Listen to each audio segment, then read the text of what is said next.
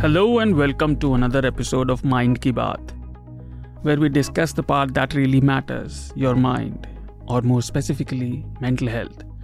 I am your host, Shardul, and in this episode and the one after that, we'll discuss trauma in detail. I don't imagine that we'll be able to cover every aspect of it, uh, you know, everything that falls under the definition of trauma, but I hope these episodes act as a window into the life of a person who who has been traumatized and is going through with it or has been through one of the worst experiences a person can have in their lives. I used to yell and scream at nights, and my parents used to hold me tight just to remind me that I was not alone. Like the amount of times I had said no got me scared. Eating scared me, sleeping scared me, walking scared me. I was in class 12 at that time. There was just so much in my head that I was blaming myself. I wanted to scream, but all the screams were just inside my head, and I couldn't ask for help. Till it happens to you, you all know how I feel. This is a Newslaundry podcast, and you're listening to Mind Ki Baat. This episode will exclusively focus on trauma faced by women due to sexual assault, you know, violence, be it domestic violence, but primarily what happens to women in our society. Although the issue is discussed on societal level a lot, people know about this but don't really understand what it means to be traumatized, how people go through their lives after something like this has happened. And I hope the people who listen to this at least get a idea in broad strokes. What are the major causes of not just trauma but how people deal with it and how they struggle with this experience? Because for most of us who read this through news or don't read news but just hear them in hear them on social media or eh, many other avenues we just discard them in a couple of days or at most a week. It becomes just a footnote you know something we read or something we heard so, one more disclaimer before I introduce our guests. We couldn't find anyone who would agree to speak to us and fit in our schedule. There were some who were willing to speak to us but couldn't give us time. But there were also a few women who wanted to speak but didn't because of many personal reasons. Let me rephrase that because they were afraid of some kind of backlash or repercussion when they discussed this publicly and if this doesn't tell you the scale and you know seriousness of this problem then i don't know what else will. With that let me go to both of our wonderful guests who were generous enough to make space in their schedules for this conversation. Our first guest is divya dawar divya is the co-founder and senior clinical psychologist at meas which is an organization which primarily focuses on mental health awareness support and also providing legal rights for people who need them. She works with her clients in assessing, diagnosing, and managing their conditions, and works with a lot of women, uh, women who have faced sexual or other types of violence in their lives. Welcome, Divya. Welcome to Newslaundry. Thank you so much for having me here. Our second guest is Nidhi Suresh. Well, Nidhi is no stranger to the listeners who've been associated with Newslaundry. Hello, Nidhi. Hi, Shadu. Uh, but for those who don't know her, Nidhi is an exceptional journalist who is currently working as a correspondent with Deutsche Welle, DW, right? Yes. I am not good with German. Neither uh, am I. before that, she worked with Newslaundry for three years and has also written for Himal Magazine, Scroll, Caravan, and many other reputed publications. She has and continues to report on gender based violence, violence against women, and in my personal opinion she has a knack for finding out these kind of issues which are being unnoticed in public. Hmm. and right very i would not say informative because that seems to limit the trauma of the person is being discussed. But as an editor and as a person who's involved in journalism very good report so welcome nidhi. Thank you thank you shardul. Before i go to our guest a few things to note about you know, gender-based violence and sexual violence in India. Almost everyone knows that sexual assault and violence against women is a big problem in India. Despite all the problems in media in our system, nobody refutes this reality. But numbers do help us gauge the magnitude of a problem. So let's look at them. According to Ministry of Statistics and Program Implementation's report released in March 2023, 22.8 lakh crimes were committed against women between 2016 to 2021. But these cases include all types of crimes. If we look at the violent crimes and crimes of assaults on women, which are charged under Section 354 of IPC, 5.2 lakh cases were registered in these six years. The number of reported kidnappings and abductions was 4.14 lakhs, and the number of rapes and sexual assault complaints were 1.96 lakhs.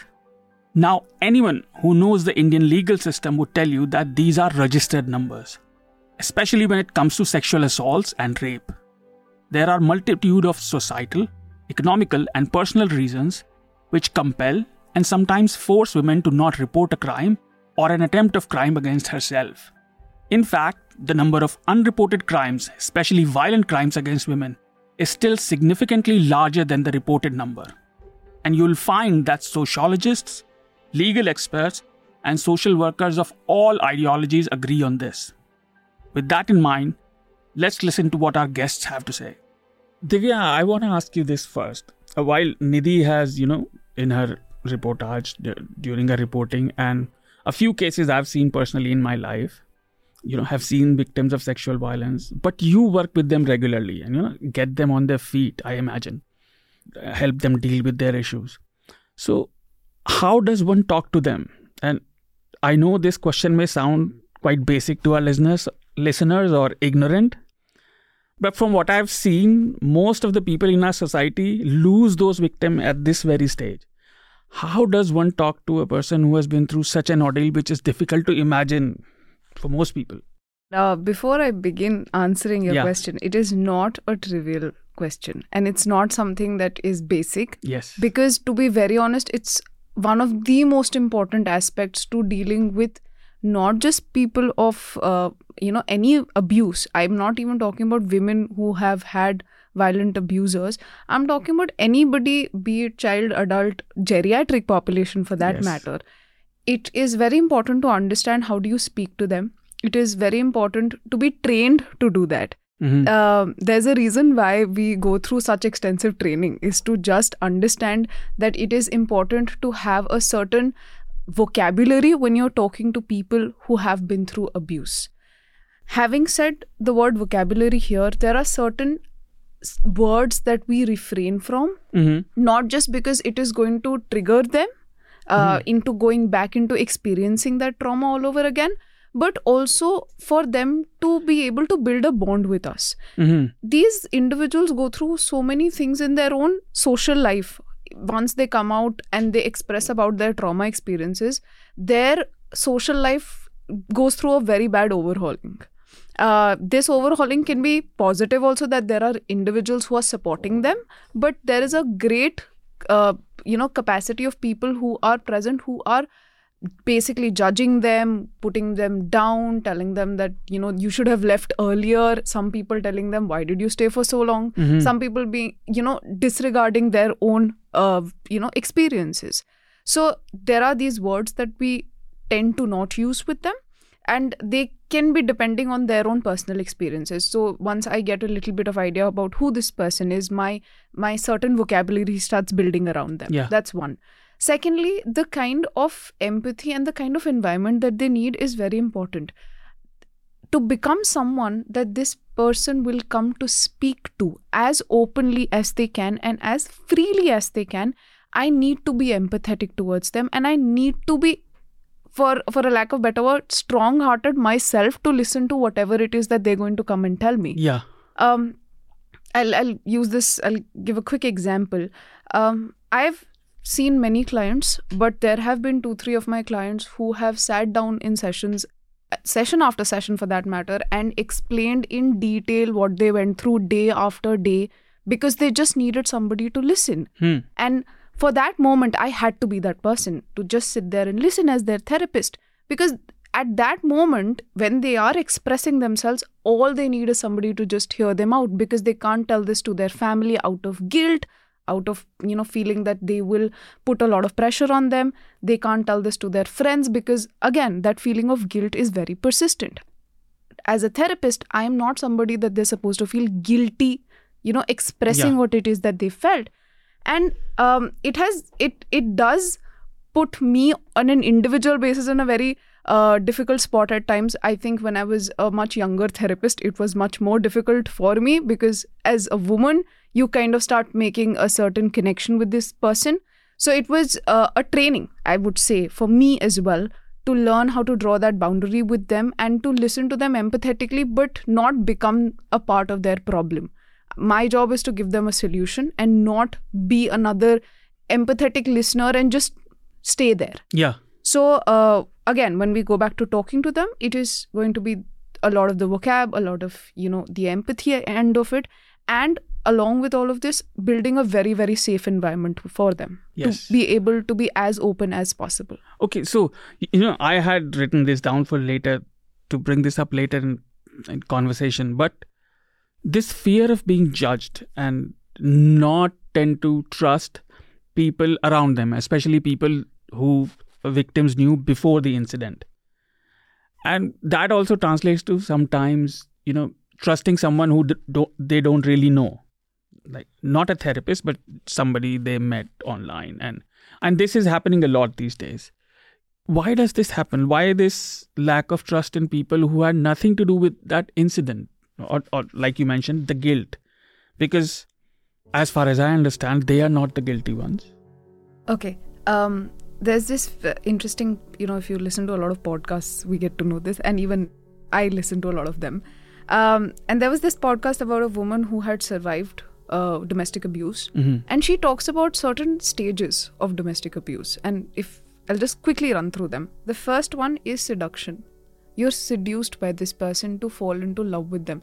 You will realize in a lot of these situations, there uh, the the relationship with their abuser builds very suddenly, very deeply, and they suddenly feel a surge of uh, emotion for this individual. So there's this. It's not falling in love so much. It is just being uh, surrounded and kind of suffocated in swept off their feet swept off their feet, suffocated in love, okay almost. yeah Um, the second phase, or what lasts the longest, is the delusion. And this is where most people live in that state for as long as they do. And when I use the word delusion here, it's not the technical. I'm not. Yeah, I'm yeah. not using the technical word delusion. Yes. It's it's a phrase that's been given to it.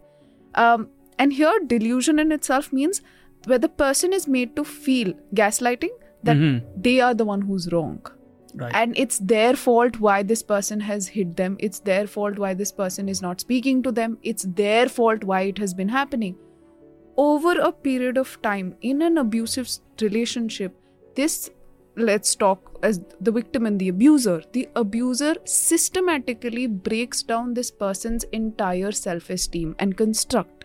The moment i break someone's self-esteem and construct i make them very very flimsy. So they're very very malleable.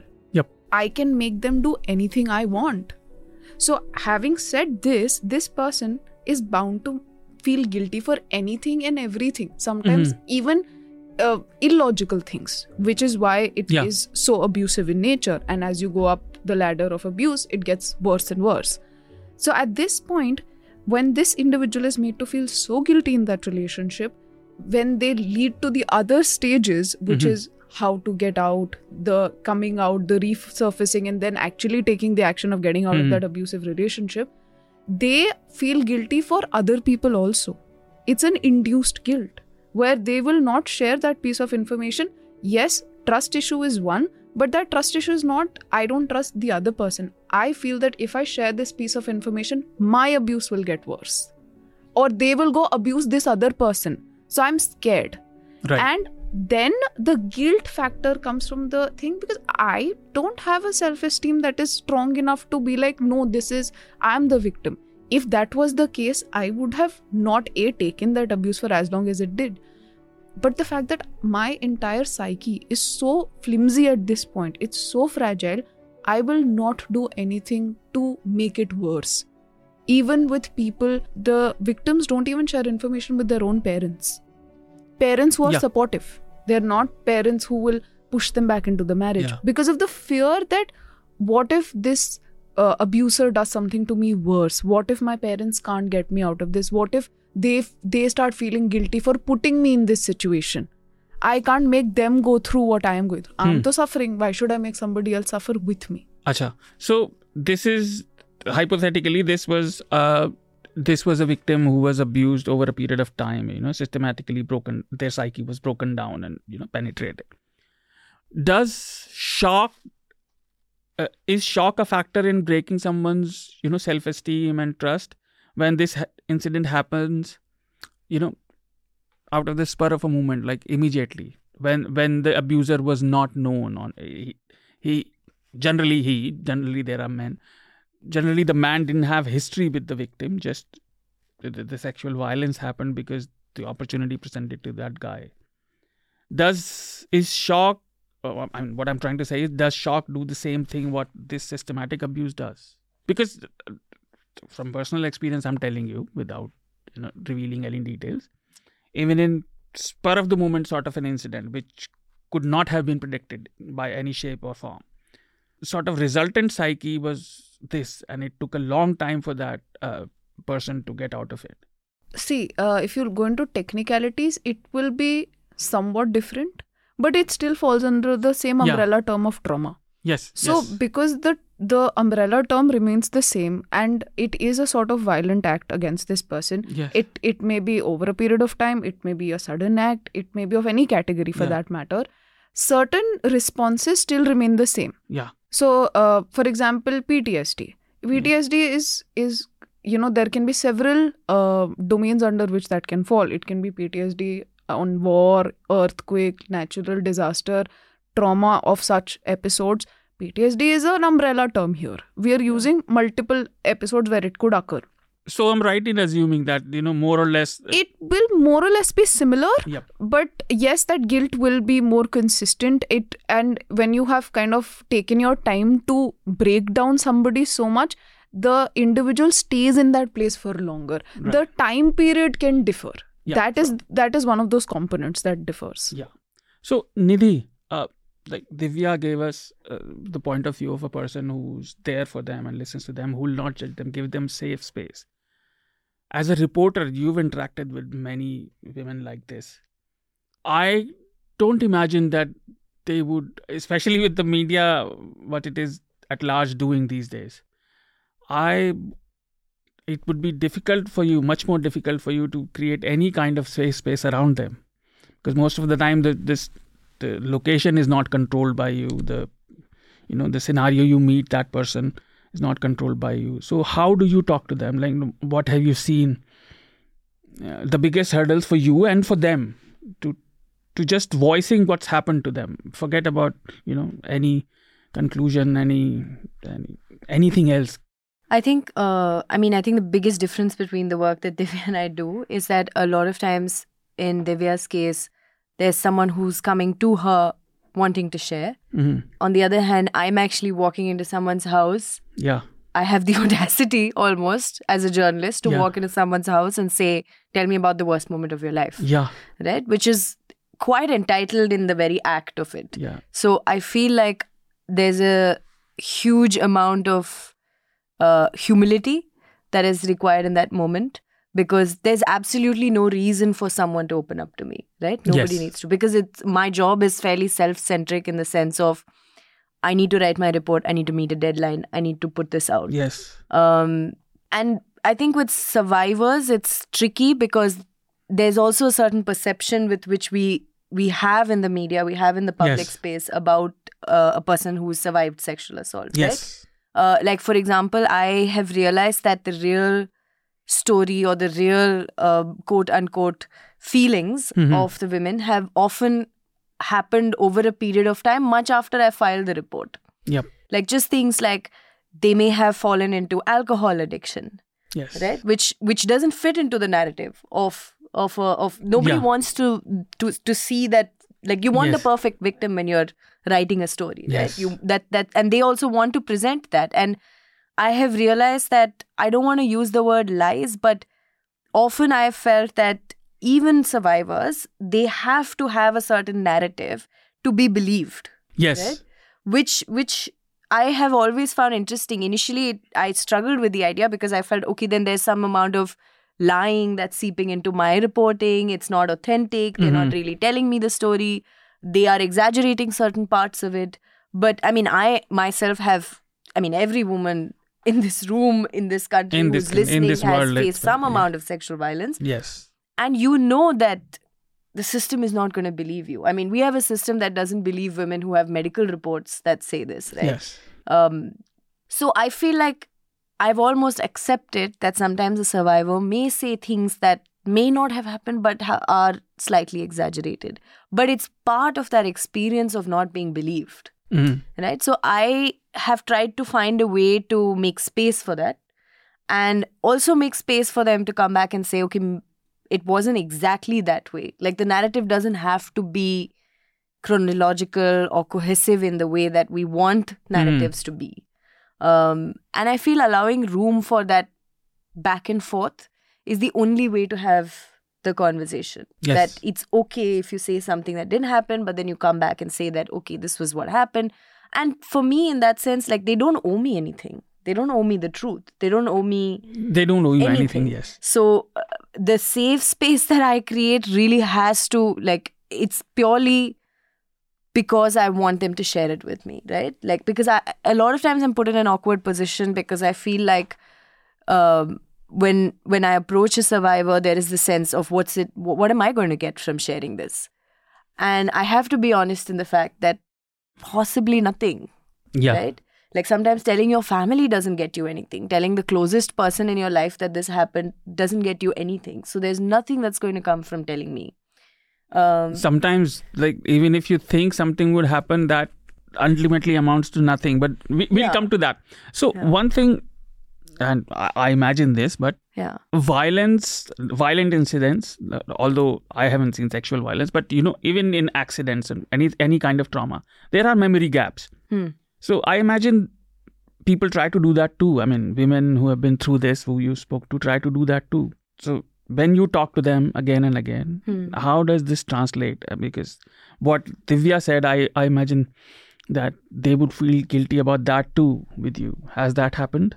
Yes and no, because I feel like one is memory gap, which is unintentional, which Yeah. actually happens with trauma. Which is not. I oh, feel like this is how human brain works. I'm yeah, sorry, and yeah. I feel like it's also in the details, right? Sometimes you don't exactly like, especially as a reporter. I've realized initially I used to, as a young reporter, be like, "Tell me what happened," where you want someone to describe the act of Yes, sexual violence. But a lot of times I've realized sometimes what a woman really remembers in that moment is the feeling of the glass that her head was leaning against and not exactly the act it- itself. Mhm. Right? She may remember the feeling of the floor in that moment. yeah. And it is then for me to know that this this is also the language of trauma Yes. right so there are memory gaps which are unintentional but there are also memory like no i wouldn't call it memory gaps but there are gaps which happen intentionally and i feel like that's also okay because it's also part of the trauma narrative because we we live in a system that just doesn't believe women. Yeah. right? There is like i like in the hathras case when we were reporting the Yes. hathras gang rape i still remember the lawyer the defense lawyer who was defending the accused in this case sitting in the room with his granddaughter in his lap and saying that but this isn't a rape case. Her genitals weren't hurt. The, her intestine was not out. Uh, this the nirbhaya case had it was so big, like brazen. So when you have you know that is that is what you're up against so why Yes. will i not add a little detail to my story to make myself more believable Yes. and that's something i've learned to accept as a reporter that that's part of their Right. trauma narrative Because most people don't don't really gauge this reality. For Yeah. them, it's just what they read and this is what happened. yeah Just two sentences. yeah Divya, there is one point which also came up, at least in my interpretation. Please correct me if I'm wrong. Victims tend to disregard their own suffering too sometimes. They tend to, you know, they want to, you know, shut themselves off for it. They don't want to admit to it. And it seems like they want to save whatever in their imagination has remained in their lives it may or may not be true like it depends from person to person and where they come from which part of society and privilege also comes into it but from a psychologist's point of view why would a victim do that and uh, again for the fault of sounding repetitive i'm asking this because these are very basic questions but people don't really understand them Um, okay.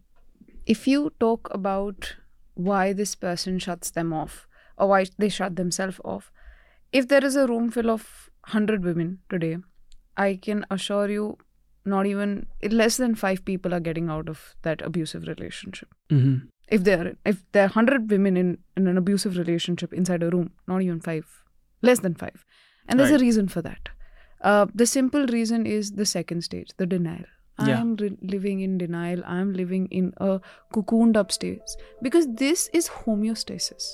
This this abusive environment is my comfort zone, which may sound very very illogical yeah to most people who hear this. But only somebody who's in that state will understand that how do I get out?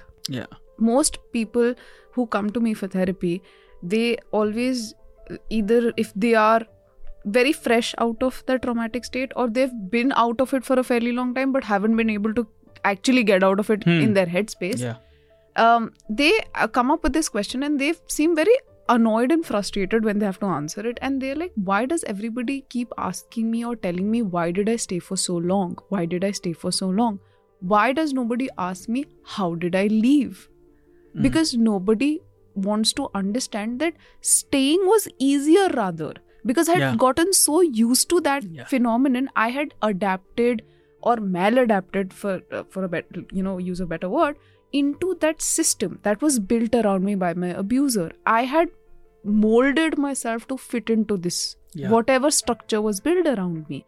And now if i have to get out of it i don't have another structure. The logistical see somebody who has decided that they want to leave their abuser then starts thinking acha there are finances there is this.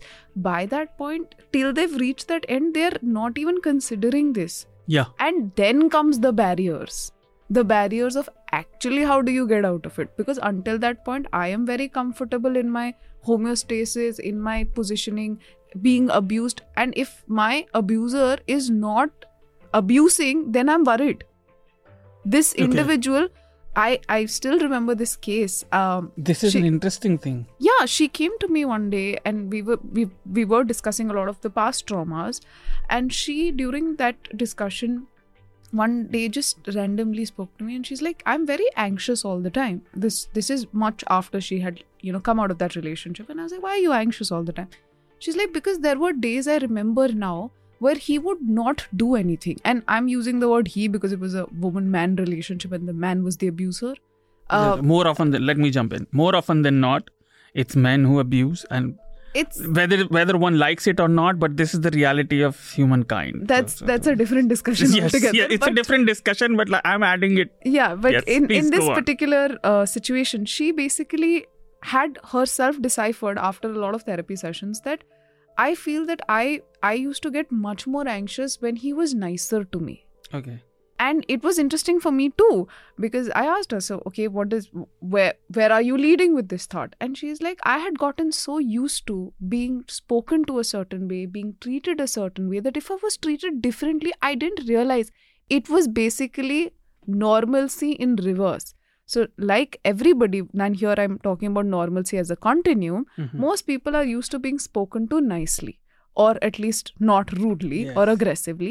And if somebody suddenly switches up and becomes aggressive or suddenly becomes, you know, rude to you, you go numb or you take time to process because it's not your normal. Your normal, quote unquote. This individual's normal is something else.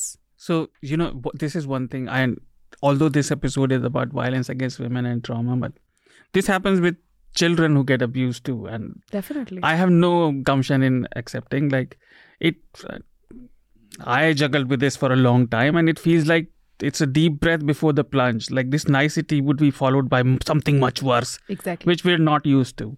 So, is this the same thing like what children it's feel? It's mostly see in when it comes to trauma it is almost like this with everybody because if if it, there's a constant abuser in Mhm. this situation if there's a constant abuser uh, and there it's it's more so a regular affair Yes. then it is very difficult to for this person to kind of come out of that zone that headspace however if it is an intermittent sort of placed or the intervals are not fixed they're variable intervals and Yes. there's some moment where this person will suddenly erupt then you will notice that these individuals go into a shock mode every time that happens. And then usually the reason and coming back to that question that you had asked the reason why they kind of shut themselves up is because usually the abuser will come back and apologize.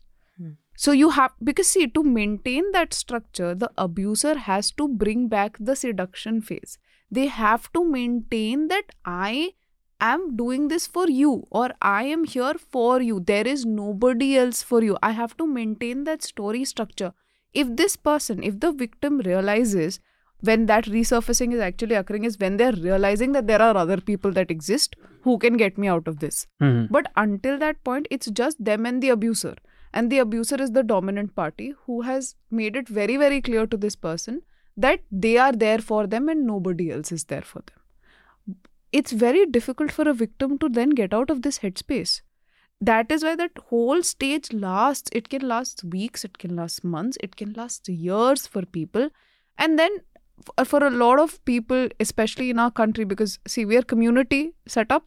So it's Yes. more difficult for us to kind of get out of relationships, whereas the Western culture is more individualistic. They have been taught to be by themselves very independently, Yes. more so than us are Yeah, usually. yeah. because of the community structure and the society that we live in it's even more difficult for this person to get out and then they just come to terms with their fate. They're like it's easier pleasing one abuser than talking to 100 people and explaining them my story. And as nidhi puts it these 100 people don't even or maybe not all 100 but at least 80 of them will not even believe my story so it's me against all these people who don't want to believe me versus me against one abuser who most people don't think can kill them. But yes, this one abuser. It's easier in my headspace. Yeah. I just want to add yeah, something please. to that. I mean, I was just thinking when you were saying that there was this one uh, survivor I had met who was going through an ordeal of a court case, Mhm. and in in passing, we had finished our interview. We everything was done, but she said something in passing that always stuck with me. That I, she she just said, you know, I think the most kindest thing that a rapist can do to a woman is to actually kill her after this. You know, don't let her stay alive to to see all the people she loves around her fail her over and over again. Yes.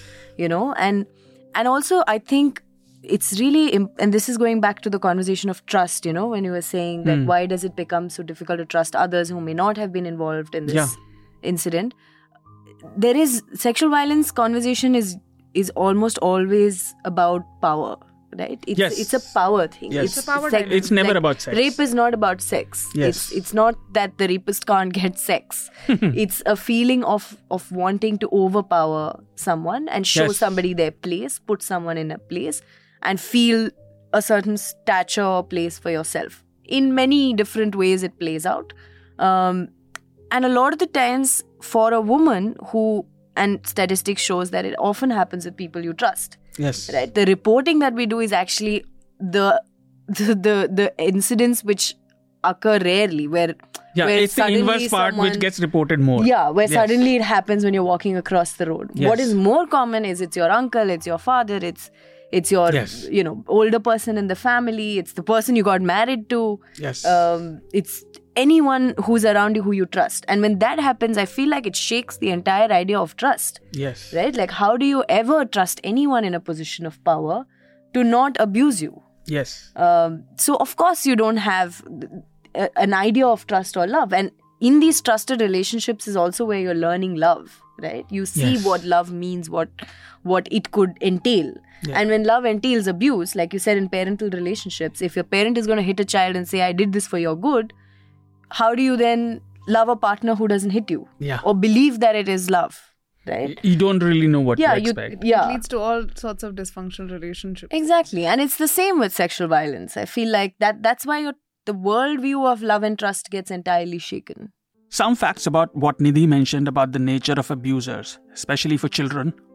According to YWCA study of 2017, about 93% of children who are victims of sexual abuse know their abuser.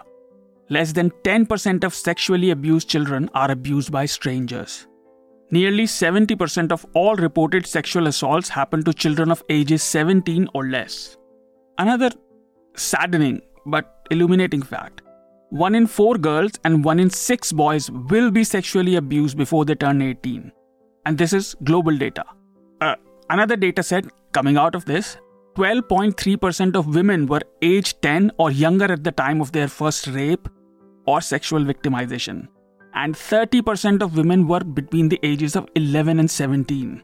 96% of people who sexually abuse children are males, 76% are married men, and 76.8% of people who sexually abuse children are adults. Now let's get back to our conversation. One thing I wanted to ask you that have you in your conversations which which are generally quite close to the incident. Have you seen survivors or victims of uh, violence sexual violence or otherwise?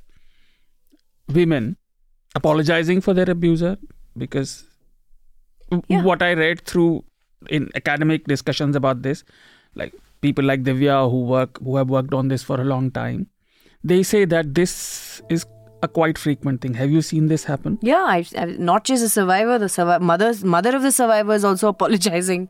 Uh, for the abuser yeah, she's. I mean, it's it's it's almost an apology for the situation from the mother, for the for the woman being who has suffered abuse. There's especially if it's from a person who is trusted and loved. hmm There's a guilt of disrupting the system okay that was happening, right? Like it, it, it may not have been an ideal system, may not have been a good system, but suddenly, like, you know, the way I was saying, everybody has to react to this.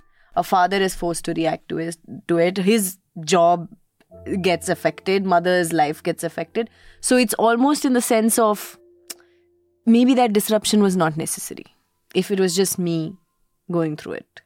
Yeah, so so sort of a irrational belief in going back to status quo. It is.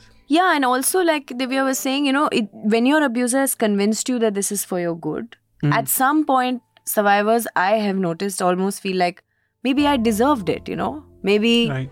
there was a sense of, uh, but I know he had a bad childhood, and I know he also suffered. I Yeah. was the only one he had. How would how will he now cope with himself? Yeah. I've heard all these things, but and and and they're very real feelings. Like there is no point telling a survivor how can you feel that, because it's that- that's the world they're convinced in. So we've talked about a lot about mental things. So I wanna discuss something which which is missed or like people shudder to discuss the physical aspects of it. Most of the times, sexual violence entails physical trauma, and I'm not just talking about injuries. You know, like you guys know this, but I'm, I'm talking about the, the listeners who don't know about this situation. Thankfully, is that it's not that the immediate immediate injury or like the immediate aftermath of the incident. I'm talking about the physical trauma which sustains, which lasts. So Divya, like, let me ask you first. Um, I don't even know how to ask this question. What does your work entail, which helps them recover from it? Like, I know how how it feels, but I'm finding it hard to say it in a from a woman's perspective. I think the the best way to answer this is I would use my experience to do this Mhm. because uh, theoretically it's it will seem too flat to be very honest and to understand the magnitude of the situation theory will not fit the bill What do you mean by flat? flat as in you will not be able to actually ex- experience it in your head the kind of situation this person is going through Mhm. so, um, for example, if there is somebody who has broken a certain limb, let's say somebody has broken a foot, Yeah. there's a bad fracture. It was a really bad fracture. You have you had to go through surgery for it. Mhm. Now the leg is fixed. There is stitches which you can see. The physical mark of that stitch is visible to you. And for the rest of your life, the doctor tells you don't put pressure on it. And for the rest of your life, whenever you're doing an activity, you will be extra cautious to not put pressure on that leg. Mhm. That is the repercussion of that foot breaking, which continues for the rest of your life. Hmm. That incident has gone in the past.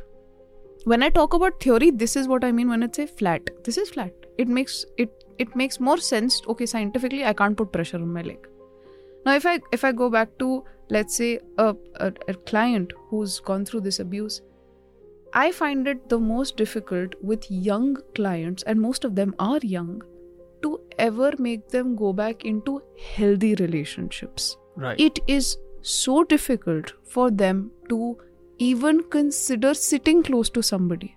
And here sometimes it's not even men or women it's just everybody in general. Physical contact is an absolute no.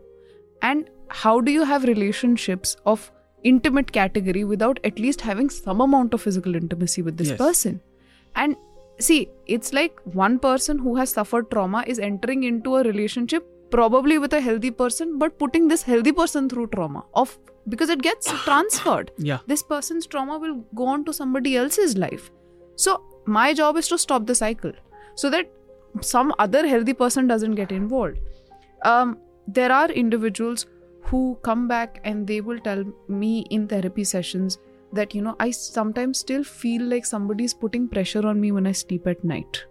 I feel somebody's body weight on me. Yeah. i feel if someone walks into my room in the middle of the night or somebody suddenly erupts from somewhere i get so panicky that i start sweating. Sometimes a person has fainted because she got so scared that someone has entered the room and she didn't she didn't anticipate. The person didn't knock and just entered the room she's like i fainted because i was i was so stressed about it and it was just another person it wasn't anything to feel bothered about there have been people who have come into therapy sessions and said that i cannot have another person touch me i just can't have that feeling i can't go to there's this woman who said that i can't go to the tailor because if he takes my measurements i can't stand there Yeah.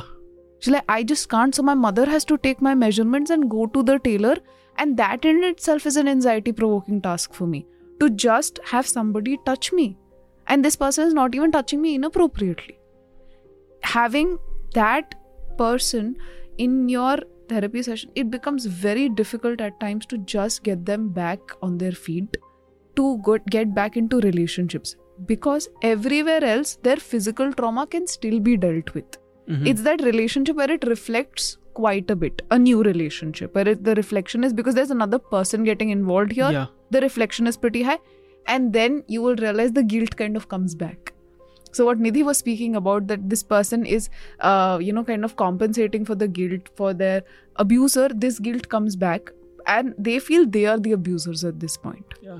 Oh i'm the person who's doing this to somebody else now i am this person i have done this Why can't I go? Get why can't this? I just get intimate with this person? Not realizing that the moment they do that, they just go back into that entire ocean of memories because it was easier to kind of lock it up and keep it in one Yeah. corner. Yeah. And that is why when they come into therapy, and that's true, they come into therapy. I don't go to them. Yeah. They are at a place where they're like, you know what, I cannot keep locking this up. I have to open up and I have to discuss this. Um, and the physical aspects of trauma can range from panic attacks to even feeling of like hallucinations Yes. there are there have been clients who have have had tactile hallucinations with where it's actually not even a hallucination it's just a feeling where they feel it. Yeah. um, but when they come to you they're like you know what? I'm losing my mind. I feel this all the time. I feel somebody crawling on me. I feel somebody inside me. And there are these very uh, strange to some people uh, emotions that they come up with with those physical sensation and they feel wrong. Yeah. they feel extremely wrong that they're feeling something which is absolutely not normal and the worst part is they feel it after they're outside the trauma so it's even worse they're like oh now my trauma has ended so when i'm i'm freed from my abuser everything should end with it not realizing that there are so many more repercussions not just the barriers societal but their own personal physical barriers that they have to cross by Yeah. the time they reach the end And I imagine different senses trigger different parts of our memory. True. So, yeah. I feel you were like saying, Nidhi? I mean, for me, I was uh, quite surprised whe- while reporting on child sexual abuse with children. Mhm. Uh, I found that uh, there were a couple of cases where I reported where, after again, like after the interview, after talking, the parents would come and tell me something. They said, and this happened consistently, that they found that the child was touching themselves at night Yes. you know and like and then the child was yelled at like the one parent came and told me you know i don't know what's happened to my child after this I think she's becoming a pervert. You know, like you're not you you just the parent also doesn't know how to Yeah, yeah. address it. But but then like the child was put into counseling the counselor has to speak to the parent and say this is a trauma response you know The- the- there's a, there, either she's trying to protect herself or there's some sort of maybe you know more about this but but a lot of parents were then shaming their children Yeah. that that because children also at some level there are children who when it happens with a very trusted person Yes. in a different like not to use the word they liked it but th- it made them f- something felt nice physically and maybe only later they realized that okay that was abuse so you know in that moment there are children who have said oh but that like that person loved me and touched me so you know I'm, I'm sure Divya would speak Hmm. on it uh, uh, with much more accuracy. But what happens is that children who are abused like this, what they, they don't really know how to, you know. there's no it- language in that sense Rather than language, they don't know how to process this. For, for them, yeah. everything is just they are still learning, and they later, you know, the benefit of hindsight, we say it on so many things. They understand what happened to them, and they, you know, face their trauma, and you know, it hits them like a brick. But in the initial years, you don't really understand what's happening to you. Yeah. You just don't know. Because a few Yeah. like people Divya- I've spoken yeah, to at an NGO who work with Yeah. children have said that sometimes it takes a while for them to make the child understand that this what happened is wrong. Yeah. Because the child also wants to protect this person who they think loves them, Yeah. Right? Yeah. who's doing it to them. And generally, it's coupled with pampering and gifts Yeah, and all yeah. that. So that's Yes. that's how So they please. keep the structure alive. Structure alive. Um, no, I would I would actually add to that uh, in a very simple way. When a child is born, they are born into the world to two people. Two, and here I'm saying two people biologically. It's their father and their mother Yeah. in a very biological sense. And this child knows nothing about the world, nothing at all. It's at zero, blank slate. Yes, uh, I'm not disregarding genetics, I'm not disregarding uh, their temperament or what they're born with. That is all in place, but about the world in the societal sense of it, nothing. Now, this child sees these two people as their caregivers, that these are the people who are going to protect me. Enters the abuser. Now, this abuser is the father, the mother, the uncle, the aunt, whoever it is. I'm using all pronouns that I can find. But at that point, that person is also a caregiver.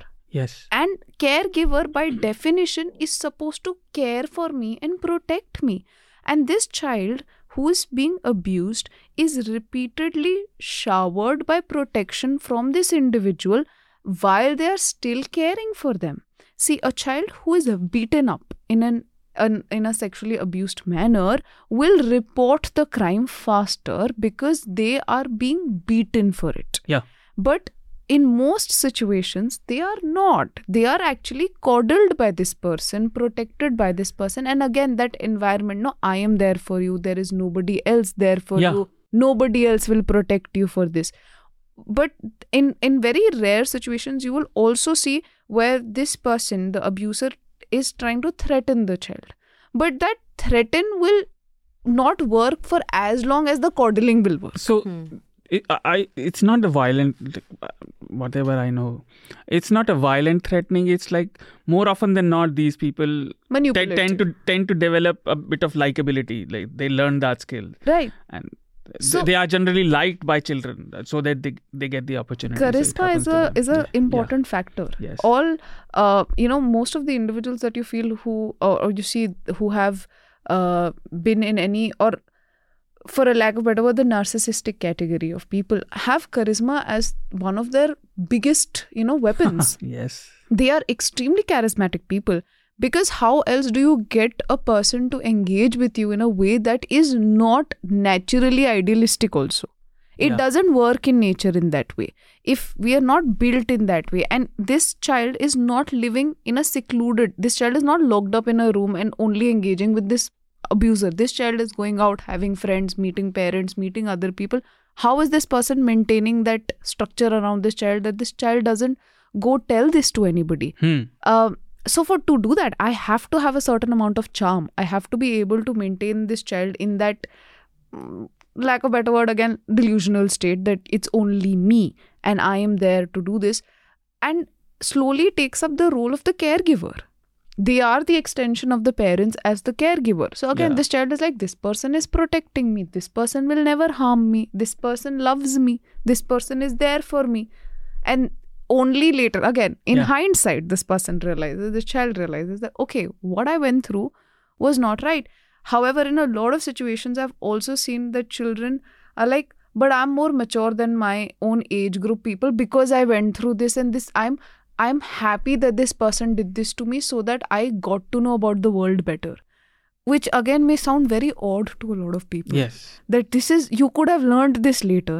There were better ways of learning this structure. There were more there is a reason why every age group has a certain you know set of behavioral sets that you learn or certain Yes. responsibilities build with age. Otherwise at a 5 year old i would have given you a life manual. Read it. Yes. But i don't want you don't you're not at that maturity level to get exposed to this Yeah. and that's that's the hindsight which sometimes is looked at in a very faulty way by these children also the hindsight also becomes faulty Yeah. it's- I mean, Hmm. this is how they process them. I also wanted to touch upon a category that's hardly ever really spoken about is of course there is one side of response to uh, sexual violence where you get wary of engaging in sexual contact yes. with yes. anyone but i've also heard stories of the flip side Yes. right where you start realizing that you want to engage in sex so much and you also i've heard there was this one woman who told me that she can only have rough sex you know she can or she, because she has confused the idea of abusive rough sex with being treated a certain way sexually with passion basically. That you think that if you are pushed around and touched a certain way only then you're loved because your abuser has told you that that's how it's supposed to be. And that's skewed her entire idea of pleasure. Yes. I, I Right, am and- so sorry. I'm going to add here. yeah. Porn, pornography makes it so much worse. Absolutely yeah. Because the way that it has been, pre- you know, shown and the access, unfortunately, uh, I'm I'm all in for the internet, and I believe that it was a great invention, but there has to be certain foundations around it. But when a 12 year old 13 year old has access to pornographic material and they see that you know the kind of sexual acts that are shown there and they feel oh this is what is normal and this is how it's supposed to be just like nidhi is saying that you know this person has become hardwired to be like that Yeah. uh, by experience by also visualization around them and by facts and uh, and, and to add to that a lot of uh, perpetrators with children actually show this material to the child Yes. so that they can kind of reinforce it and normalize the act altogether Yeah, I think the biggest example of what you say was um, when the case of Catholic priests systematically abusing children came out. So this was one of the primary factors that this is what happened. i mean, most of the time that priests used to show these kids some kind of pornography, be it you know paper or later internet. But one thing I wanted to add before I this lack of information thing you mentioned that parents don't even know how to process this or partners. This lack of information i i believe is just the whole tent underneath all this process the, the people don't even know the sad part about indian society is and i say indian because we generally talk about india this is the indian forum people don't even want to discuss this Yeah, I actually don't think it's a lack of information. I think it's a lack of courage to have the conversation. i'm talking about like whatever the reason for that lack of information is but Hmm. for most of the people they don't really know how to do this Yeah. they want to stay away from it for various reasons be it personal societal religious whatever but it results in lack of information final things i want to ask you and these are like very basic questions like once again but i want to ask nidhi you first when you report and, and you follow up on that report you meet that person again and again interact with them and you can say that in detail. Uh, What are the most prevalent hurdles you see in front of them besides the legal ones? You know, there are legal hurdles which which are spoken at length in our media and everywhere. But besides those legal ones, Hmm. what are the most prevalent hurdles you see in front of them dealing with it, talking about it, or doing anything about this thing which has happened to them and which is sort of has become unwantedly become the chieftain sort of of their lives. They, internally, at least, they would always be in some way or shape or form defined by it. I think the first hurdle is silence because, uh, say, even if it's a story that has been widely reported, Mm-hmm. it's very rare that someone actually asks the survivor, What do you need? or What do you, how would you like people to, would you want to talk about it? Do you not want to talk about it? Hmm. People get awkward around it. Right? People are awkward for, for their own reasons because they feel they don't know how to have the conversation, they don't know how to approach, they don't know what's the right thing to say, so let's not talk about it. Yeah. So I feel like the first hurdle is there is a strange silence. People may talk about it with other people or to the media or to the camera or to the police, but they will not speak to the survivor about it. The survivor also gets caught in the legality if at all it is reported. Yeah. Uh, the first thing, if at all, if it is Abysmal reported. numbers. Yeah.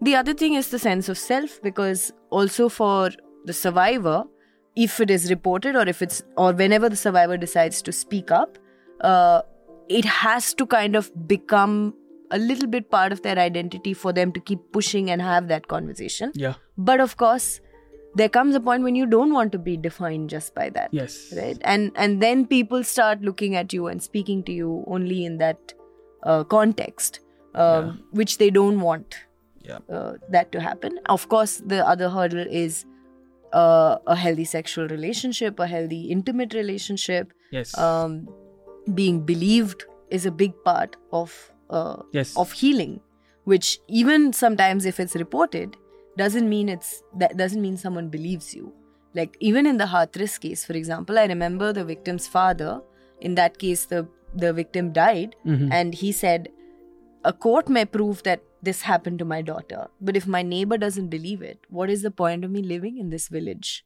yes. right so th- it doesn't matter court verdicts legality is all second hand i think there's very very immediate hurdles uh, to cross Yeah. and it changes the entire family dynamic so Of a lot of times uh, a, vi- a victim or a survivor ends up feeling responsible for that Yes. so the aftercare is very very often not even spoken about Right.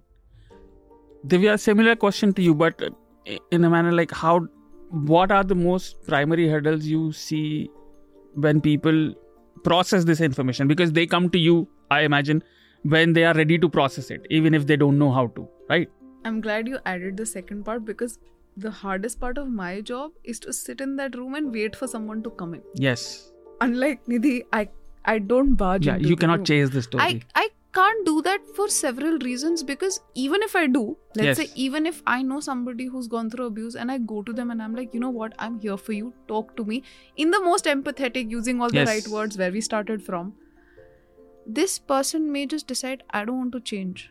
I can make them sit for an hour, two hours, three hours, four hours, weeks, months yes. they don't want to change they don't want to change it is and that's the reason why i'm in the room waiting for somebody to come in because when this person walks in that is my biggest hurdle with them cross that this person believes that they need to fix something in themselves to get past this Hmm. because by that point they have if not made the decision to leave or if have not already left they are in that space where they're they're processing this. Most of the time that people come to me they've already left. They've already come out of that relationship. I have had clients who are still in that abusive relationship and are finding the courage to get out of it. And then my job becomes pretty simple to kind of uh, basically resurface with them get them out of that delusional state get them to resurface fix their ideas about what is a healthy relationship. And that hurdle is there in whatever victim role that i've seen. That just re uh, realigning their understanding reintroducing the topics of relationships re uh, kind of uh, explaining to them that this is what a healthy relationship and sometimes i i have actually used google in sessions. I've opened my screen i've been like let's type what is a healthy relationship on google you read pointers with me So, but besides the relationship factor, like Right. for victims in general, because sometimes they might not be in the relationship with the abuser. I, I- was talking about what are the primary hurdles you see in when people struggle with it. Right. Um, the concept of self. I think that is their biggest hurdle. Concept of self. And when i say self i am encompassing everything under this. Yes. i think this is a good place to add that example. Um, i have a client and she still comes to me for therapy. Um, and she was a, a, a survivor of abuse for many years in her marriage. And but she was relatively young and she got out of it relatively young because the family was extremely supportive. So she had that uh, one advantage one very very big advantage that she had a extremely supportive family. So today also it's been years we still sometimes fall back into patterns of negative thought process regarding self it took many sessions many years of work to make her realize that she is enough she's a good person she's Yeah. not somebody who is you know who will just is disposable for that matter Yeah. because once you're out of that relationship your existence doesn't make sense to you because your existence was attached to somebody else Yeah. you were hanging off them so now that you've cut off that you know it's it's like an umbilical cord of a different category. Yes. so now that that is cut where do i go from here? Um, so building that sense of self is an extremely big hurdle and it is not a singular hurdle is something which is very important to understand. The hurdles are multiple and they go on for the re- sometimes even the rest of your life. Yes they can become better over a period of time but these it's not like okay i've crossed one hurdle now this will never reoccur. Okay it'll keep reoccurring. And that is the struggle of it all. Having said that if if you even remove the, like we've been discussing about you know victims and you know sexual abuse but even if i remove that entire construct and i just talk about life in general there are going to be hurdles. Yes. at every moment of time. For this individual these hurdles are multifold. That hmm. is the other problem. That every time a new life hurdle will come this individual will feel incapacitated under it. And uh, with their own self under an entire burden of huge rock every new hurdle feels like a new add-on to their existing burden. Yes. and on top of it the family. There are very very few families that are happy to help or are supportive enough to help in therapeutic processes uh, and and here I'm, I'm taking time but I'll, I'll just No, no, add it's one right. example That's the benefit of a podcast. there was this uh, one house help and i remember that uh, one day she was our house help and she came home and she was bruised black and blue and my mother was very very concerned so my mother was like okay what's up what's happening and uh, and my mom's like yeah i've been seeing you fall sick very often or you're hurt very often and she would generally be like oh i hit the wall i did this i did that that thing happened this thing happened but that day she was visibly like somebody had beaten her up because Yes. her eyes were swollen, her face was swollen, and my mom really got concerned. So my mother asked, and she's like, What has happened? Tell me. So, um, and my mom tried to reassure her that, okay, I will not do anything about it. I will not take any, you know, action. I will not call the police. I will not do anything. But you at least tell me if. Mhm. And she was like, okay, I'll, I'll, you know, help you out, uh, fix your wounds, everything. Um, and this woman goes like, "Oh, my husband beats me up every second day or third day. So I earn money. He takes the money. He drinks. He comes back. He beats me up. Then he violently has sex with me, and then it's it's basically like a cycle that keeps on repeating Yeah. over and over again." So my mother uh, was listening to this, and then I was there, and then my mother asked a very sensible second question. She's like, "Don't you stay with your mother-in-law? Does nobody else in the house hear or see or does anything about it?" Because my mother's like, "Okay, if my son comes home and if he's a drunk and tries to even raise his volume, I'll be the one who'll be doing this to him. So why Hmm. is this happening?" And uh, and this woman turns around and she's like, "It's my mother-in-law who tells me tells him to beat me up." Yes. So that was a big shock for me. the cycle me. of violence. the yes. cycle of violence, where one person who has been the victim for so long and has kind of more so just dipped into that entire system is now encouraging more people to engage in it because the the uh, the thought process there was where the woman said that my mother-in-law says that if he doesn't beat me up i will get out of his hands and go away so, like Nidhi said, to maintain that dominance and that control, people engage in that violence. It's it's a power struggle. It is always a power struggle because sex is actually not difficult to find. And adding on to uh, what Nidhi said, that it's it's people don't have the courage to talk because people don't even use the right words. Which let us where- let us start with words. which is where I feel like even with supportive families, like I've often spoken to uh, fathers of survivors, right? Yeah. And I've realized that, I mean, the world we live in is a man's world. So, it, in some way, this incident also for them becomes about them, where they fe- have literally said they felt emasculated that their daughter got raped and that she didn't tell uh, them when it happened so that they could take action and be the man in that situation. So there are so many people who need care in that moment, right? Like a mother feels like she has given everything and still the daughter didn't trust them enough. And this is a big part of sexual violence in reporting, the time that's that that Right. passes between. Yeah. Right? And the number of questions raised on that time. Um, Why didn't you leave? why didn't you tell? Why didn't you leave? You must have enjoyed it. Why didn't you ever realize? Yeah. so these questions also like and and the people around then have to cope with it and they also need counseling Yeah, so, you so sort of healthy behavior and healthy scenarios don't compound, but the ignorance and the foolhardy things keep Yeah. compounding themselves. Uh, So w- things, what, what you were saying, I, I I am a court junkie, and I sort of study uh, violence, the criminal violence. The, the, it, it- it- don't ask me for, for an explanation.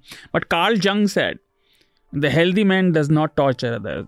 Generally, it's the tortured one who turned into torturers. So so it's a very real thing. That that's true for crime, and that's true for I think I, sexual I violence. think most people who are the abusers have felt a certain um, have felt dominated by somebody more powerful Yeah. uh, when they were younger. That's kind of like the theoretical science behind it. And Yeah. when we talk about etiology of why something is happening, Yeah, yeah. uh, it's it's one of those psychological reasons why we say that because this person was uh, or probably had a dominant father or a very dominant mother and they were okay probably abused as a child and abuse can here be punitive punishment also yes. not necessarily sexually abused but that could also be the case um, then they are more likely to kind of do this to somebody else because everybody wants certain control see Yeah. every human being it's a very natural factor i want control and everybody you keep giving them more control they will keep enjoying that control. And it it becomes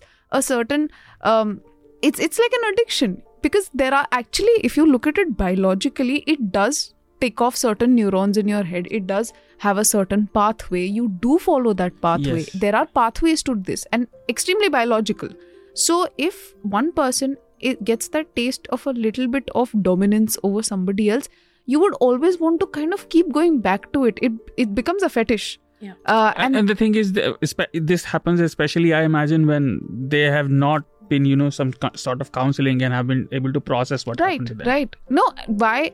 It's not just accessibility to counseling but the fact that uh, i don't feel it's a problem i i feel that acha, this is normal this happens like with this woman it was very normal to her that you know this is the kind of cycle that goes on because this has happened to my mother-in-law it has happened to her mother-in-law Yeah. her mother-in-law so generational It's been normalized. Yes. sexual trauma can also be generational trauma Yeah, it's a generational trauma. Like generational trauma is also caste based, also, wh- which we haven't brought up because, but deliberately I didn't bring up because Yeah, I wanted to different- isolate.